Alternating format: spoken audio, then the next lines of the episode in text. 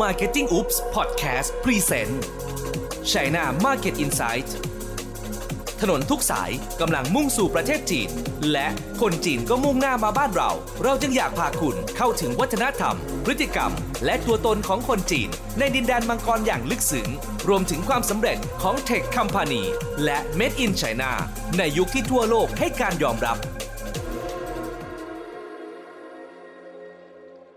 สวัสดีครับ ผมตั้มอิทธิชัยอัธกวีสุนทรครับ co-founder ของ Level Up Thailand ซึ่งเป็นเอเจนซี่การตลาดจีน เราช่วยบริษัทไทยที่อยากจะปั้นแบรนด์สู่ตลาดจีน หรือว่าดึงดูดนักท่องเที่ยวจีนเข้ามาก็ได้เช่นเดียวกันครับ ยินดีต้อนรับเข้าสู่ China Market Insight นะครับพอดแคสต์ที่เราจะมาพูดคุยถึงเทรนด์ใหม่ ๆ ของจีนนะฮะ ใน EP นี้เป็น EP พิเศษตอนสุดท้ายนะฮะ ที่เป็นเกี่ยวกับ Luxury Trend นั่นเองนะครับ เราพูดหลาย ๆ ครั้งแล้วนะฮะจริง ๆ แล้วเทรนด์เกี่ยวกับ Luxury เนี่ย ก็ผมอาจจะเคยพูดถึงเล็ก ๆ น้อย ๆ แล้วใน EP ก่อน ๆ หน้านี้ แต่ว่าผมจะสรุปรวมให้นะฮะ โดยเฉพาะสำหรับคนที่ขายพวก Luxury Product ไม่ว่าจะเป็นแบรนด์เนมนะครับหรือว่าพวก Jewelry ก็ตามนะครับเชื่อหรือไม่ครับว่าจริง ๆ แล้ว Jewelry ของเมืองไทยหรือว่าเครื่องประดับของเมืองไทยเนี่ยเพชรพลอยอะไรต่างๆเนี่ยถือว่าขึ้นชื่อมากนะครับเพราะว่าเเวลาทัวร์จีนมาเมืองไทยนะครับต้องซื้อ เครื่องประดับกลับไปทุกครั้งเลยนะครับ แต่ว่า FIT ครับก็ยังรู้จักเทรนด์พวกนี้น้อยอยู่นะครับแต่เชื่อหรือไม่มีแบรนด์ไทยนะฮะบางแบรนด์เนี่ยได้ไปเปิดตัวในประเทศจีนเรียบร้อยแล้วนะครับเพราะว่าคนจีนเนี่ยก็ยังนิยมใช้เครื่องประดับไม่ว่าจะเป็นพวก silverware นะครับหรือว่าของเงินก็ตามหรือว่าออทองนะครับก็ยังเป็นที่นิยมกันอยู่นะครับคราวนี้เรามาดูเทรนด์กันดีกว่าครับผมมีฝากไว้ 5 เทรนด์ด้วยกันนะครับสำหรับ Luxury Brand นะครับอันแรกสุดเลยก็คือความใหญ่ของมันครับ ความใหญ่ของ luxury brand ทำไมถึงต้องมองถึงตลาดจีนนะฮะ เพราะตลาดจีนเชื่อหรือไม่นะฮะว่ามีการเจริญเติบโตเนี่ยประมาณประมาณ6%นะฮะก็ไม่ได้ถือว่าเยอะมากนัก แต่ว่าถ้าเราดูถึง global นะครับหรือทั้ง ทั้งโลกเนี่ยคนที่ซื้อ luxury brand เยอะที่สุดนะฮะก็คือคนจีนนั่นเองครับ เป็นถึง 33%ของการซื้อขายทั้งหมดในโลกนี้เลยทีเดียวนะฮะ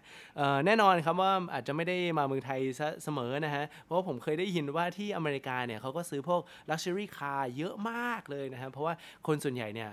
ถือว่าถูกนะครับ เพราะว่าไม่ต้องโดนภาษีไม่ต้องโดนอะไรพวกนี้นะครับในต่างประเทศนะครับ อีกอันหนึ่งที่น่าสนใจฮะเขามีการ predict นะฮะหรือว่า forecast ไว้ในอนาคตเนี่ยว่าในปี 2025 นะฮะจะมีการ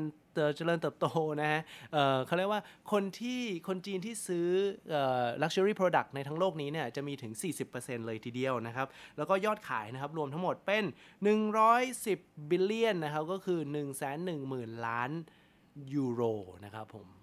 เขาเขาทำ research มาในยูโรเพราะว่าเขาเป็นบริษัทยูโรแล้วกันนะครับ โอเค คราวนี้นะครับเทรนด์ที่2นะครับก็คือเทรนด์ young นะฮะ young แปลว่าอะไรก็คือเด็กนั่นเองนะฮะ คนส่วนใหญ่เชื่อหรือไม่นะฮะ คนที่อายุ 26ถึง35 ปีนะฮะ มีการจับจ่ายใช้สอยซื้อพวกนี้เนี่ยถึงเอ่อ62%เลยทีเดียวนะครับ แล้วก็ถ้าอายุน้อยไปกว่านั้น 18ถึง25 ก็จับจ่ายใช้สอยถึง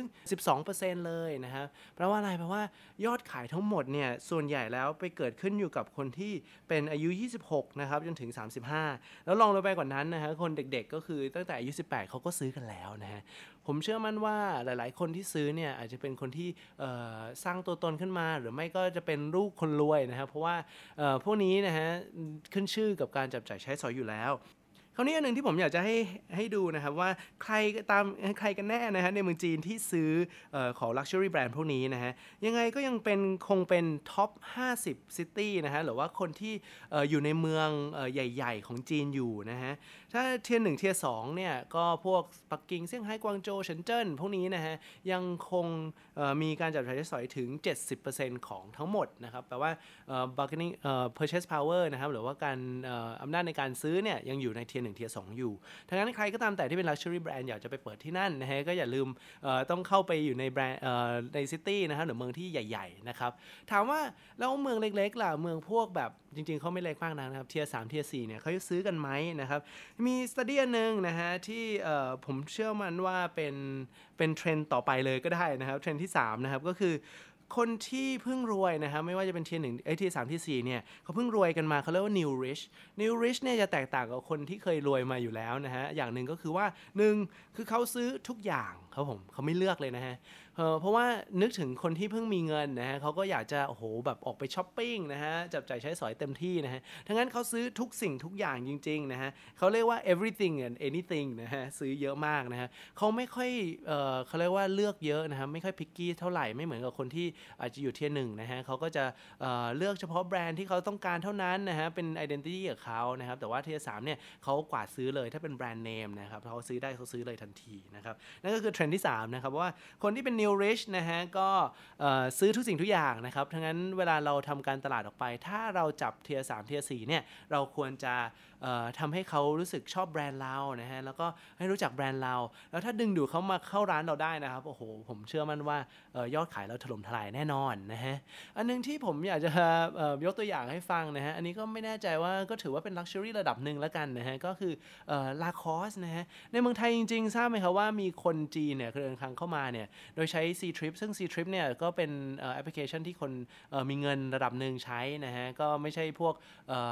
พวกแบบนักศึกษาอะไรทั่วไปนะฮะ อันนี้จะเป็นคนที่มีเงินใช้ คราวนี้เข้ามาครับซื้อลาคอสเชื่อไหมครับว่าวันวันหนึ่งเนี่ยเขาซื้อเป็นถึง 2 ล้านบาทเลยทีเดียวนะ มีอีกคนหนึ่งครับ 4 ล้านบาทคือแบบตกใจมากนะฮะ คนที่เป็นเด็กหน้าร้านก็งงเหมือนกันว่ามาจากไหนนะฮะ ผมเชื่อเลยครับคนพวกนี้ก็คือ new rich แน่นอนนะครับทั้งนั้นก็คือเทรนด์ที่3ครับว่าคนส่วนใหญ่ก็เออ new rich เนี่ยเขามีพฤติกรรมอย่างไรกันบ้างนะฮะเทรนด์ทีสี่ 4 ครับ คราวนี้อันนึงก็คือคนที่เป็น tier หนึ่ง tier สองเนี่ยจะชอบซื้อของต่างประเทศครับนึกถึงภาพง่ายๆนะก็คน tier 1 tier สองเนี่ยเวลาเขารวยแล้วใช่ไหมฮะแทนที่เขาจะซื้อพวกกุชชี่นะฮะหรือวิตตองในเมืองของเขาเขาก็อยากจะมาต่างประเทศนะครับเพื่อซื้อไม่ใช่เพราะว่าเขาได้แบบ VAT refund นะครับแต่ว่าเป็นเพราะว่ามันดูเท่กว่านะฮะ